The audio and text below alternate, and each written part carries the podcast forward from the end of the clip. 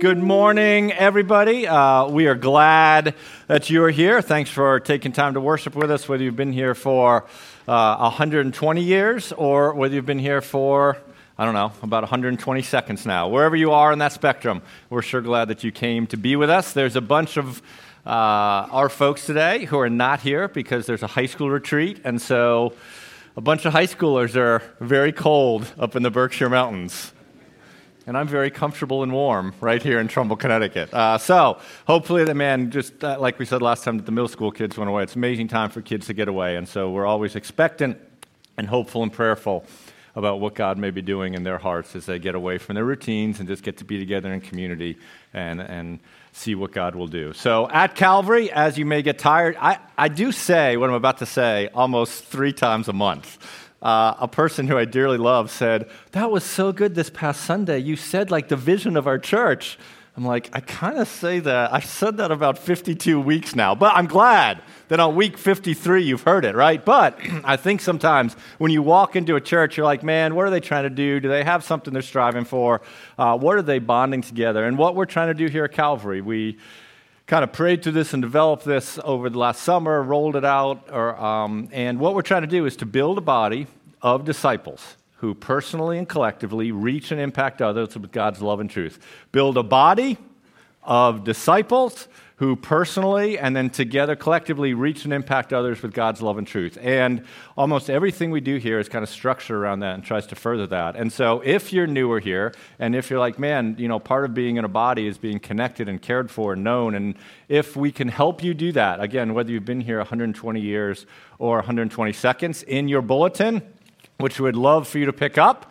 There is a visitor contact card, and you can fill out digitally, you can fill out in person. Uh, any comments, there's a space for you if you want more information, if we can help you, but we'd love to know if there's things that we can do to walk with you and help you. Um, and so I would love to know that if we can help build our body. In terms of making disciples, after this service is done, what we have uh, is for classes for adults and classes for the kids.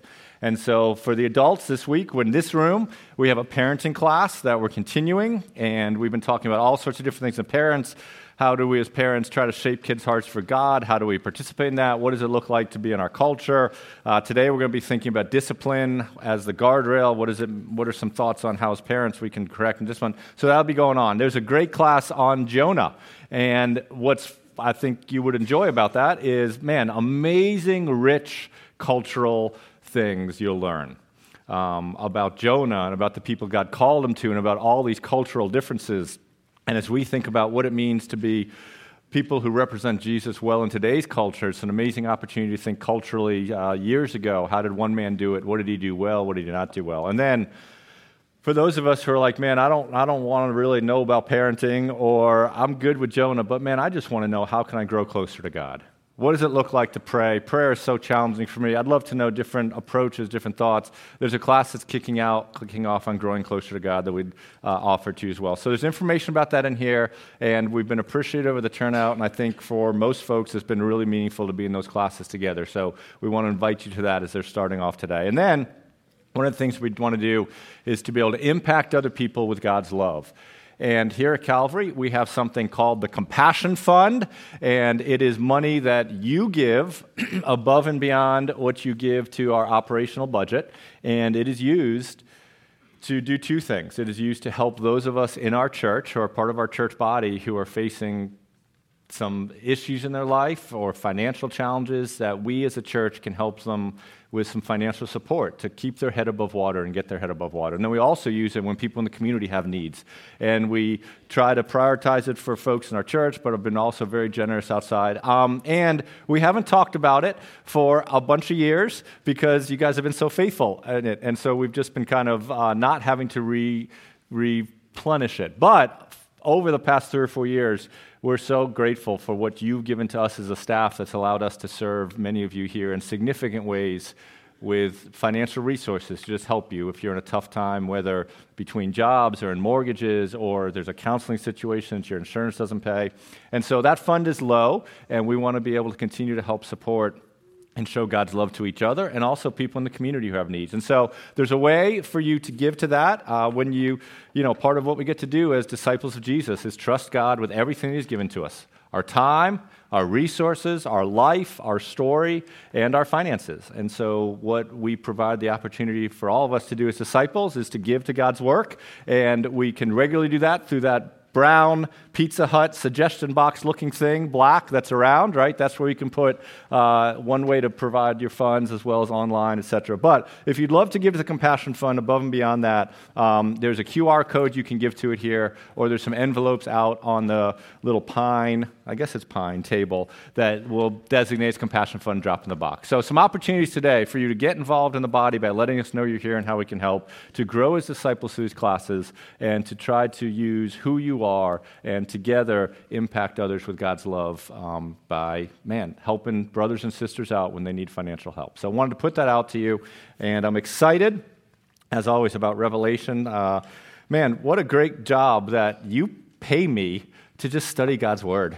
Like, whoa, that's kind of cool. I get to drink coffee and study God's Word and a lot of other things that are very, very stressful and unpleasant. but we're going to think positively today, right? I did not look like this when I came. When I came here, I looked like a commercial for Botox. I looked like a commercial for Botox and for that weird stuff men put in their hair to darken it, right? My hair was not gray. I had not a wrinkle on my face, but I do now. All right, we're going to pray and we're going to get into the sermon. Father, um, Thank you that you are our vision and you lead us. Thank you that no matter what we're facing in our life, you are the cornerstone, and we can have confidence that we can build our lives upon you, and you will give us uh, a firm foundation. And so, thank you for what we've sung together already. And thank you for the opportunity to come and to learn about your word, and as we learn about your word, to also think how it practically impacts all of us. And we pray that your Spirit will continue to work in our time, Father, for your glory and for the glory of Jesus, our King. And will this be helpful in the moments we have together now? And we're thankful for the Spirit. Amen. Well, this morning, this won't be a surprise. Guess what we're talking about this morning. Guess what book of the Bible we're in? Well, I'll, wait, somebody said something random right around here. Somebody's like, Lamentations. No, we are once again in the book of Revelation. We're in the book of Revelation because many, many months ago we kicked off this series, and we're going to be in this series for many, many more months. And if you're, if you're just visiting us or you've been in and out, uh, what this book is, the book that has been, um, you know, canonized as the last book in the New Testament, it's a, it's a letter, and the letter contains a lot of the content is a series of visions that most likely one of Jesus' disciples had, the, John, his disciple. Series of visions. He was on house arrest. He was exiled because of his faith on a little island named Patmos. And while he was there, he had these series of visions where God revealed things to him, and he captured that in letters. And over time, those letters have been preserved and been canonized, and we have that in the book of Revelation. And as we've taken this study, we've talked a few times now, there's many different ways that you can approach the book of Revelation. There's different theories on how to interpret it, and we are taking a few yes, we're taking a futurist approach to this book. Could we be wrong? Yes, but that's okay because that's the approach we're taking.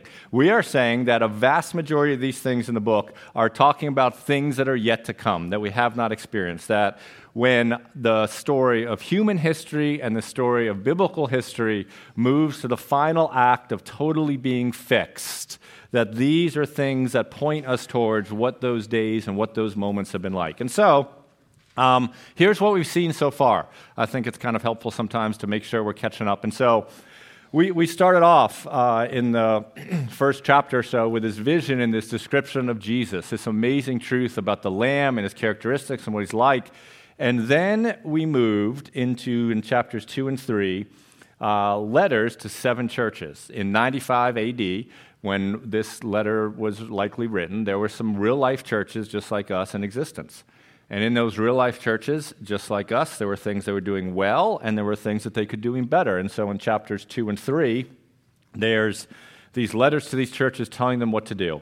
then we start to move kind of towards this kind of starting to go things to come. Um, Chapters four is the scene of a worship scene in heaven, and we pulled all sorts of attributes about God and what He's like. And then we started to move, um, I think, in chapter five, that we, now we're starting to look to things to come. So right about here, it's we're taking the perception of position that these are things to come. And there's this moment when uh, there's this reality that things on earth need to be fixed, and in heaven there's this question of who's worthy to fix it. And there's this symbolic scroll that we said either is symbolizing the deed to the earth that someone has full possession of it and can take possession, or it's this scroll that has this rescue plan rolled out. And the the reality reality is that things need to be fixed, that we need to be rescued, that the earth needs to be the way it's supposed to be, right? With hope and blessing and peace and unity and no brokenness. And the question is, but who is good enough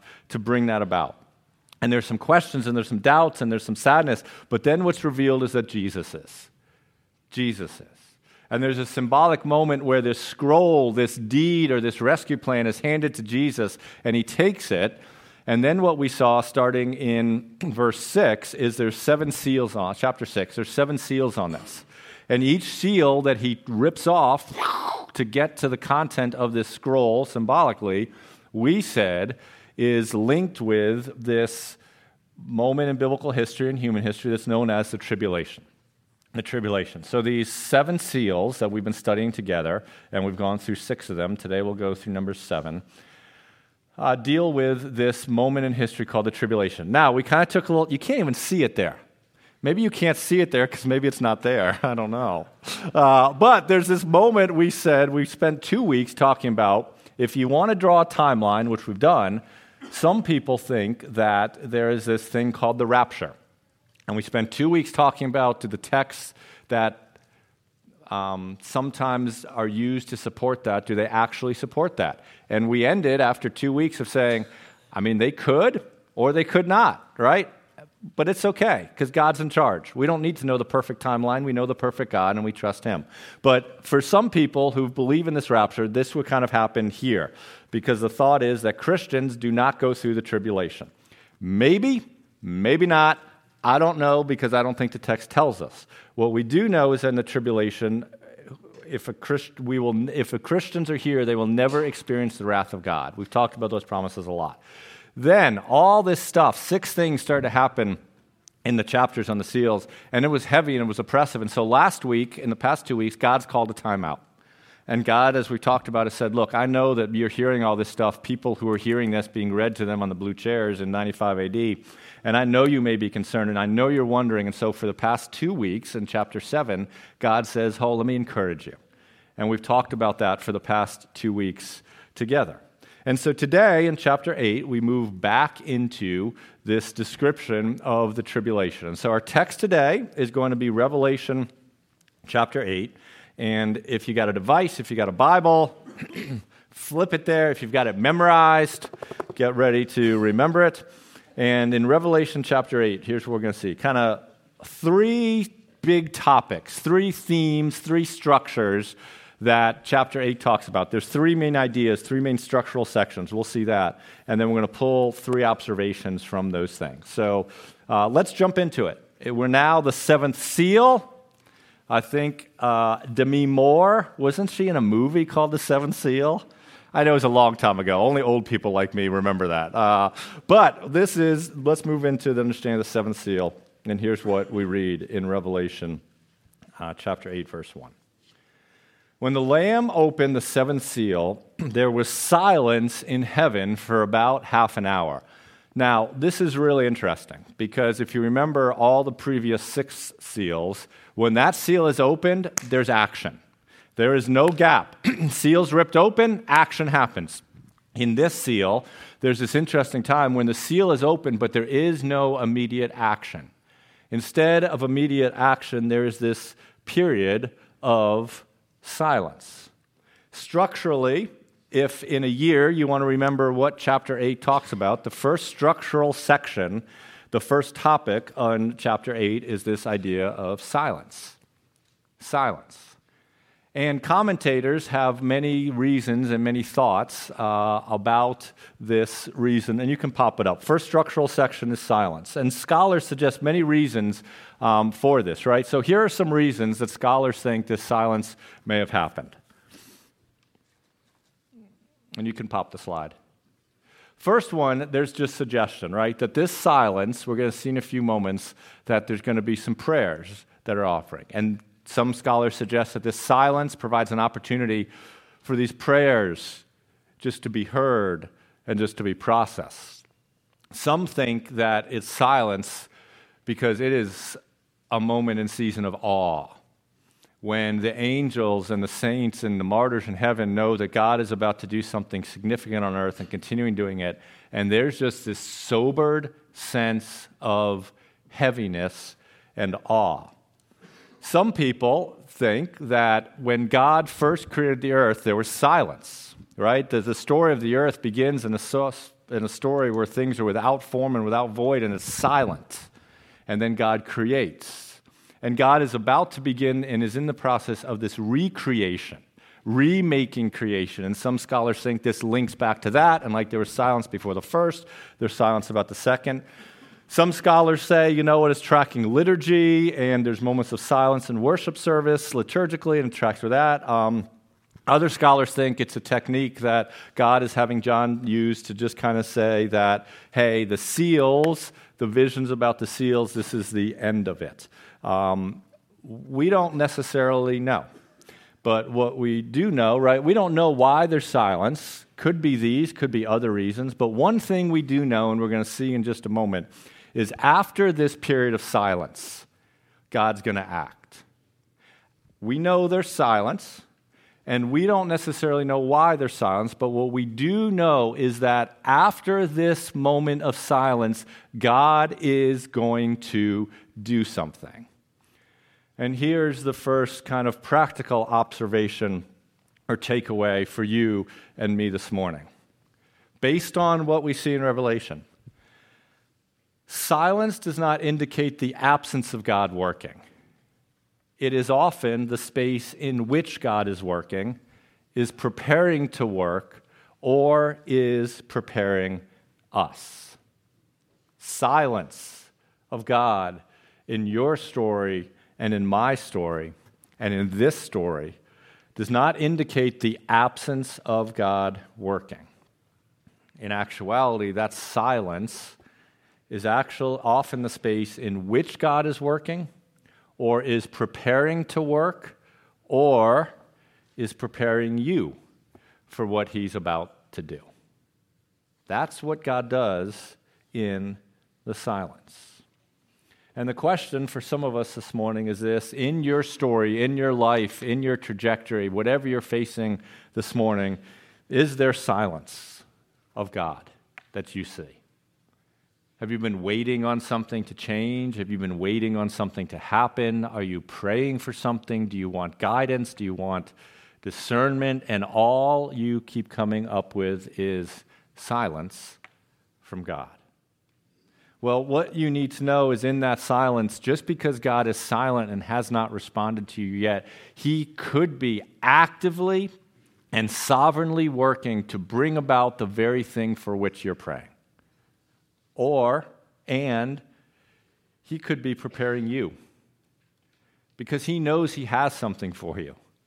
He knows there's another chapter for you. He knows there's some way he's going to work through you. He knows there's some way he's going to use you.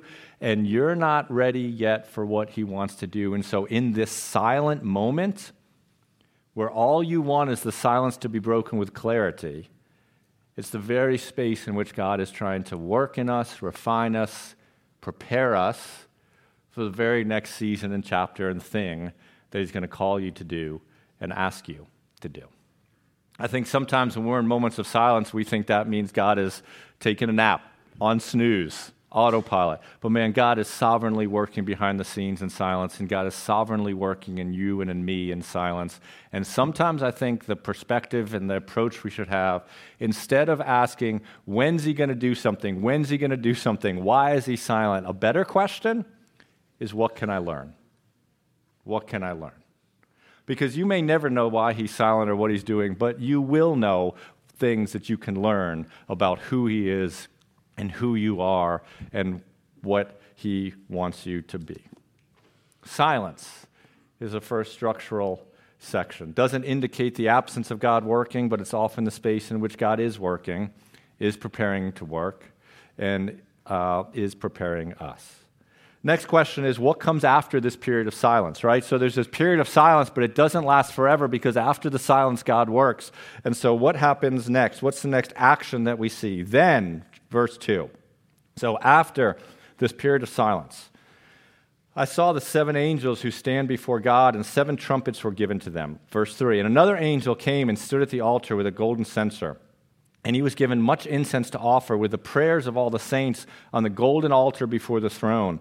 And the smoke of the incense with the prayers of the saints rose before God from the hand of the angel. We, have seen language similar to this uh, a chapter or two ago, but a lot of this was talking about the altar and the golden censer links back to the way there was worship in the Old Testament. And in the Old Testament, the people of God, the Jewish people, they worshiped God for one period of time in a tabernacle which was like a uh, roving church through the desert. And then more permanently, at a period in their history, they worshiped God in a built, established, fixed temple.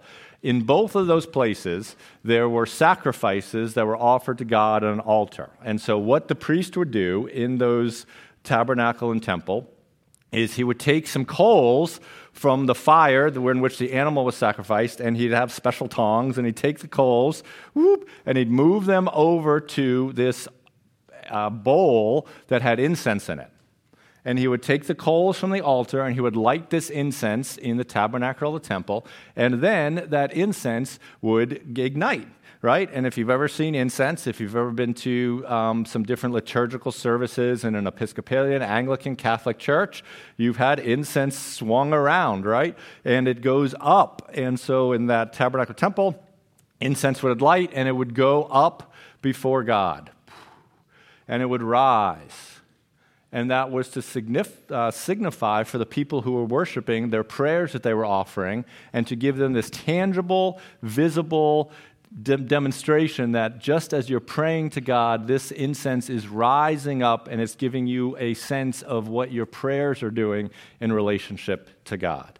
This is that imagery, you know, recycled and repurposed and linked back to. And what it represents is that the prayers of the saints, using the same symbol from the Old Testament in this moment, that the prayers of the saints are rising before God.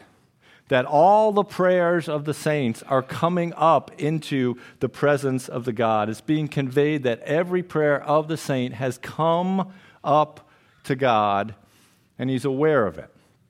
It raises the question well, what are the prayers of the saints? Like, what's encapsulated by that phrase? What do these represent? And here's what, from other texts, it seems to represent. From chapter 6, martyrs were praying for justice and for vengeance. Those are the prayers of people who were unfairly killed because of their belief in Jesus, who prayed, Will you just fix it, God, and deal with it? They rose up to God. They've risen up to God. General prayers of Christians over the centuries who have prayed and asked God, Will you fix the broken things? Will you make it right? Have risen up to God prayers for Christians over the centuries as they looked around and they've seen that the things in the world and things in the culture don't align and don't represent the values of God. And as they've prayed, Will your kingdom come? Will your will be done on earth that is in heaven? Every prayer for God's kingdom to come and his will to be done has risen up to God by every Christian over the centuries, has risen and gone up to God. Verse 4 tells us in the uh, rose before God. The prayers of the saints rose before God. Every prayer for something broken to be fixed, for what isn't right to be made right, for what isn't fair and just and the way God wants to be renewed, have all gone up to the presence of a powerful, loving, sovereign, good God. God has heard every single one of those prayers throughout the centuries. And God has heard every single one of your prayers throughout the years. They've risen up before God. What have you deeply prayed for in the past? What have you deeply prayed for in the past? I don't know if God's responded in the way you've wanted to that. I don't know if He responded in a way that you didn't want. I don't know if you haven't sensed a response at all, but what I do know is He's heard you. He's heard you. What wrong have you experienced? Who treated you so unfairly? When, when did somebody betray you? when did somebody not believe the truth? And you've prayed, God, will you just make this right? He's heard you. Your prayers for you for God to fix it or for God to reveal the truth. Here's one kind of footnote for free. When you're in conflict, when you're unfairly accused of something, God knows the truth. God knows the truth. And sometimes, absolutely, the appropriate right thing to do is man, you, you stand up and you defend yourselves, but you can't make every single person in the entire world in every single situation know what is true. Sometimes you just need to leave it into the hands of God. How often have you asked God, maybe not in these words, but man, I, you re- I, I, read the news, news all the time. I'm, but I know there's a bunch of you, I know there's a bunch of people who don't. They're like, man, I don't even look at the newspaper. I don't check the news. I don't read Twitter. I think you're smart. I want to become one of you people. Because, like, you can't even scroll through the first three things without seeing absolute brokenness in our world. This is not the world God wants. This is the world we have chosen because we've rebelled against God. And this is the consequence of that. But God has promised to make it new. And how many times have you prayed, God, will you just fix this pain and this brokenness? Will your kingdom come? He's heard that. He's heard that. Second structural section is prayer. First big chunk of Revelation 8 deals with silence, but then this next unit deals with prayer. And the observation from this incense rising up to God is, is what we kind of pulled a few weeks ago. But God has heard all your prayers. God has heard all your prayers. The thousands and thousands of prayers for it to be fixed. And in certain times and in certain moments, God has worked to bring about justice. God has intervened in the course of my story and your story to make things the way they should be. But there are tons of things that are not yet the way they should be that God has not yet fully acted to do. But here's what the story of Revelation is God is making all things new. That's the story. He hasn't yet made all things new. He hasn't. But God is making all things new. And the groaning, the, the, Romans 8, love this verse, talks about how creation itself groans to be renewed. God has heard all those groanings from you and from me and from just knowing it's not the way it should be, or having moments in life where we catch. See, you know, I know that things aren't the way they should be because we experience things that aren't the way they should be. Every time we go to a funeral of someone we love and know well, there is this internal sense of, man, this, this isn't how it should be. Eh, but sometimes the flip side happens that, man, there is just this moment where we catch a glimpse of the way it should be. And we're like, man, I've seen something reveal. I've had a moment. I've had a friendship. I've had a love. I've had a sunset. I've had something that said, man, there's something better out there that I'm not yet experiencing. God hasn't fully acted to make everything yet new, but we're about to see that happen. We're about to catch a glimpse of the moment in the future where God will finally just make it happen. Have you ever uh, taken a deck of cards and tried to make one of those little card house tower things? I, I think my kids went through a season for about four days where they were really into it. Okay, you get the cards, you know how you do it. You put the base, the base, pop, you build levels on top of each other, but then what happens? It's looking good and yours is bigger than your sister's, or if you're a parent, yours is taller than your kids. And you know what you do? You get a little arrogant. And you think to yourself, I am the best card builder, so I'm just going to take the seven of hearts in my hand and I'm going to go for one more layer. And the thing is already like, ah, and you put that one more card on top of that deck and tower of cards. And what happens in the moment if you don't do it right? Right? It all comes crashing down. That one card caused that whole tower to come to a tipping point. We're about to see God reach the tipping point. We're about to see God have the moment where He said, I've heard the prayers. I've seen the brokenness. I've dealt with all the things that aren't right. The reason God hasn't yet acted is in Second Peter, I think, but it could be First Peter. I might be the worst pastor in the world. Somewhere in the Peters. there, well, I am the worst pastor in the world. Just not every one of you has yet figured that out. Okay, so um, in Peter, it says the reason that God, Jesus has not yet come and ju- is because God wants everybody to come to repentance. The reason God hasn't yet fixed it and acted is because that means that there are people who have not yet responded in faith to who He is. And He's like, I do not want anybody who yet knows me to have to feel an ounce of this. And so I'm holding it back. I'm holding it back. I'm holding it back. I'm holding it back. But the moment will come where God will say, Enough. Enough. Because I've put up with the brokenness for too long. It's a deck of card moments. It's the moment we see in verse 8, uh, chapter 8, verse 5, where it says this, right? So then the angel took the censer. And remember, this is what the incense is in that represents the prayers. It's like, it's like this, all these prayers just being held in the hand. The angel took the censer and filled it with fire from the altar, and he threw it to the earth.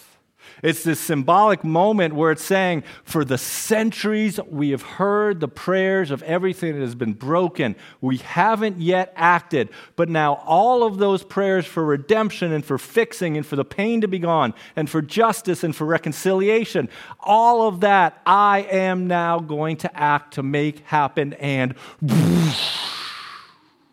Symbolically, that's what it's saying. God hears it, and every prayer God is now throwing back down to earth because He is going to begin to act to make those things come about and have things be the way they should be.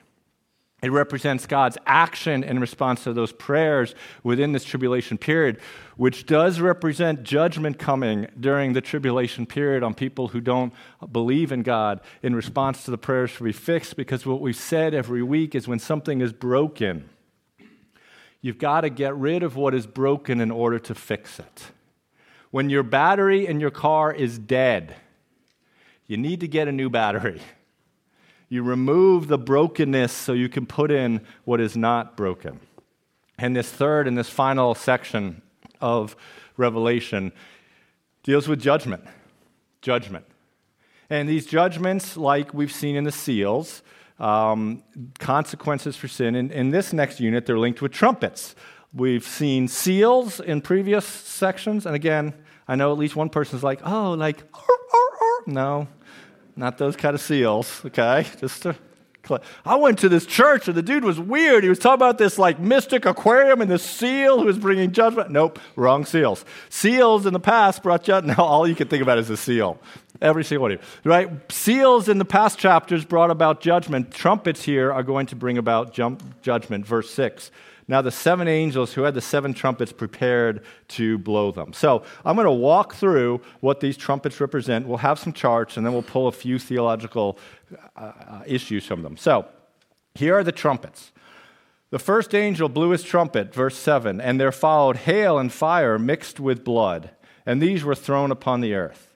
And a third of the earth was burned up, and a third of the trees were burned up, and all the grass was burned up.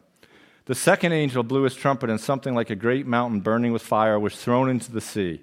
And a third of the sea became blood, a third of the living creatures in the sea died, and a third of the ships were destroyed. The third angel blew his trumpet, and a great star fell from heaven, blazing like a torch, and it fell on a third of the rivers and on the springs of water. The name of the star is wormwood. Wood. A third of the waters became wormwood, and many people died from the water because it had been made bitter.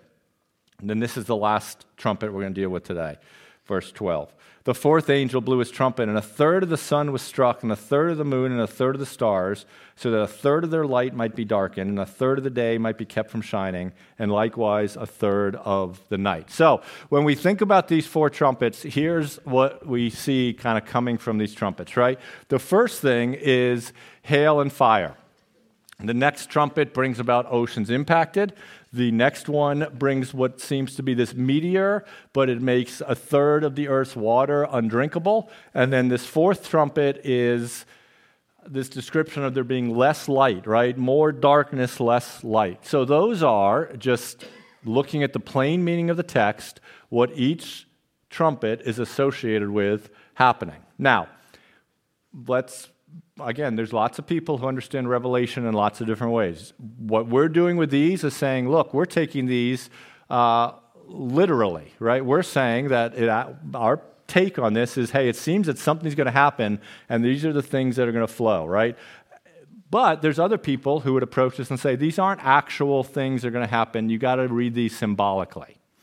And so, for example, they would say, hey, this trumpet that's talking about less light, and darkness. It's not actually meaning the sun is going to become dark. What it is saying is it's symbolic of spiritual darkness that's on the earth. Okay? So there are other people that will try to read these symbolically. Um, and just pull what the metaphor is it. We're reading it saying literally, right? We could be wrong again. I don't think we are in this respect. But then there's other people who take it one step further that I don't think is helpful.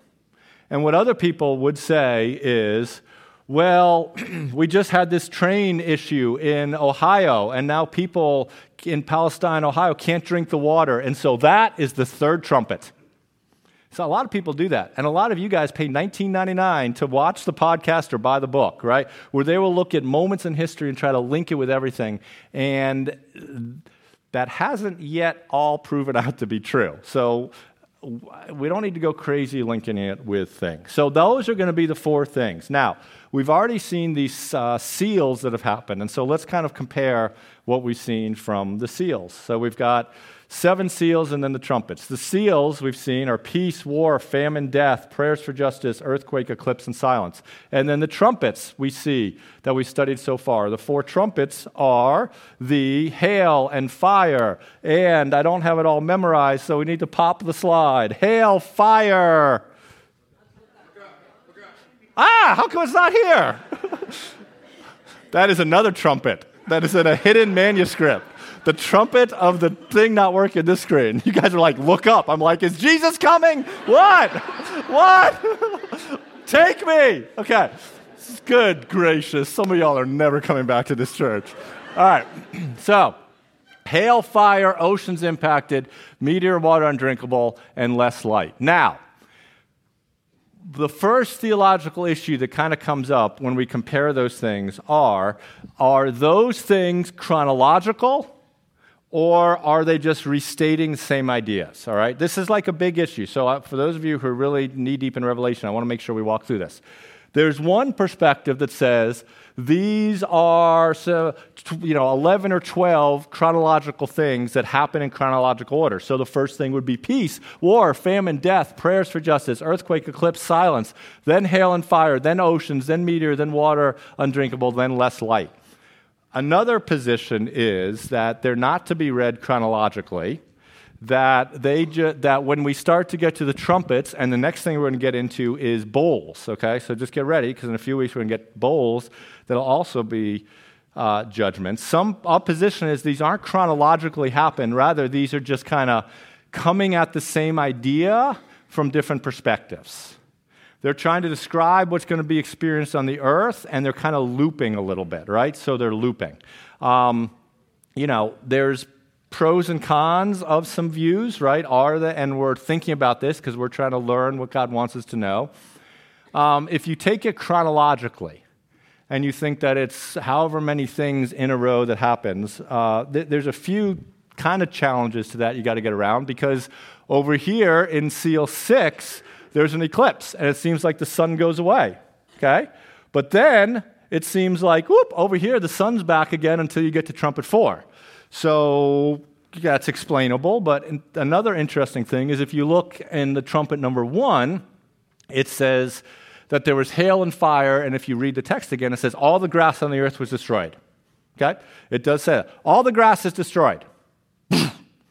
But then I think when it's either a later trumpet or, yeah, it's, I think the next trumpet, or when we get to one of the bowls, there's going to be a line that says, but don't destroy the grass. Well, if all the grass was already destroyed, how could there be grass there to left? Some people will say, because this is a 100 year period and all the grass. But so, there's challenges. If you want to take it as it's a restatement, or it's a summary, or it's looping, well, the challenge to that is that it does seem to describe things that chronologically flow. There are words like first, and next, and then. And it does seem to set this chronological order. If I had to lean, I think chronologically seems valid. I would lean chronologically. If other people lean, it's summary, restatement. The big fancy word is recapitulation. It's a recapitulation view. It means you're looping. I'm going to tell you something. I'm going to, can I? I'm, I'm going to tell you something now about myself as a child that I did not really realize until I got to Revelation. As I got to be a teenager, and my parents would have ideas about what I should or shouldn't do. And we started to get to the point in life where we had different perspectives on things. I would sometimes share my perspective. And sometimes, after several moments of sharing my perspective, my dad, he would say this a lot Well, you're just recapitulating.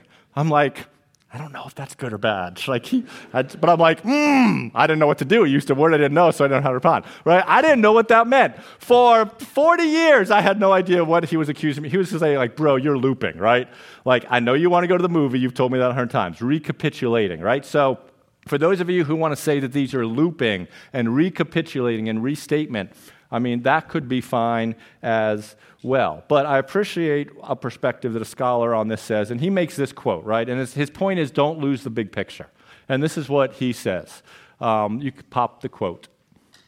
Had the author intended to uh, convey a pre- precise chronology of the last days, he undoubtedly would have made that plain. If he'd wanted us to understand that each item in any of the numbered series of plagues had its parallel in the other two, he could have made them match more exactly. And then he goes on to say, There is a progress in the book, but it is a progress that moves the reader towards a fuller experience of the divine plan for the final victory, rather than a progress that ticks off the minutes on an eschatological clock.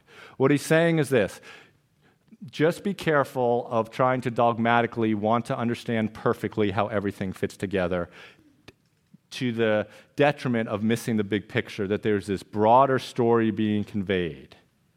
That God is fixing things, but associated with those fixing things, there are going to be judgments and there's going to be impacts. And don't get so tied to dogmatic charts that you miss the big thing that is attempted to be conveyed. That's the first theological point. Second one, interestingly, is this that these plagues, the trumpet plagues that we've talked about, um, seem to be patterned after the plagues in Egypt. This is kind of interesting. We got a slide if you want to scribble this down real quick. So the first trumpet is hail, and in Exodus 9 22, right, that was hail. There were these when God was rescuing the Jewish people in the Old Testament, they were slaves, and God caused certain things to happen in the Egyptian culture that was part of his rescue plan at them. And one of the things that happened was hail. Another thing that happened was waters were effective, turned to blood. And so the second and third trumpets seem to link to that plague in the Old Testament. And the last thing that, one of the other things that happened was the sun was darkened when God was rescuing the, Egypt, uh, the Israelites, and that's compared to the fourth trumpet in Exodus 10. So, just an interesting parallel um, to talk about. But there's one last broader theological purpose.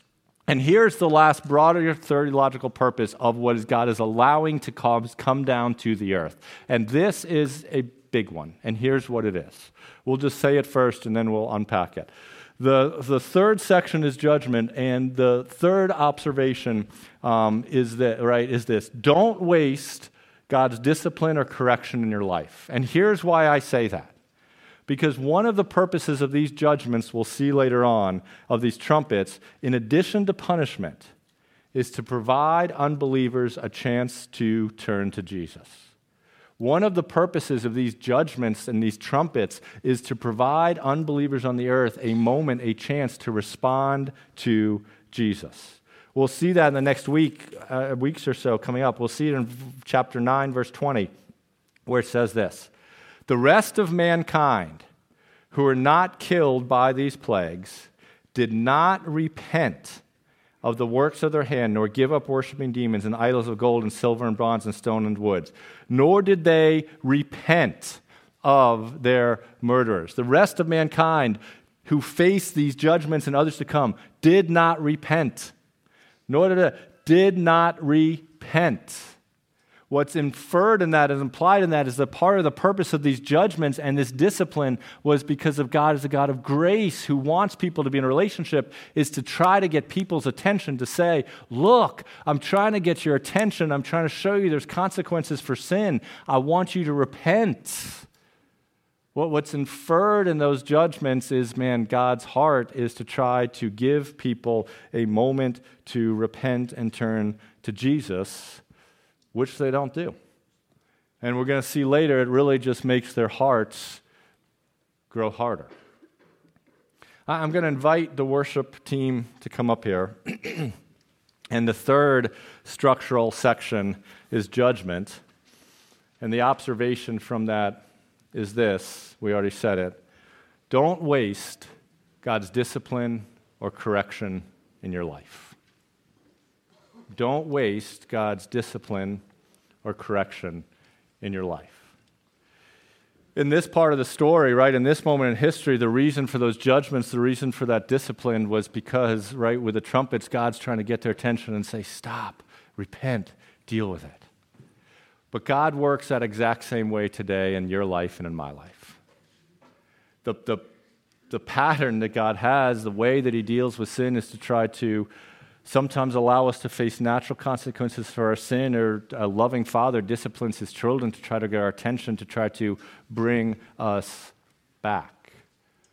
And if you're in a season in life where today you're facing some discipline or correction in your life, don't waste it. Don't waste it. If you're already broken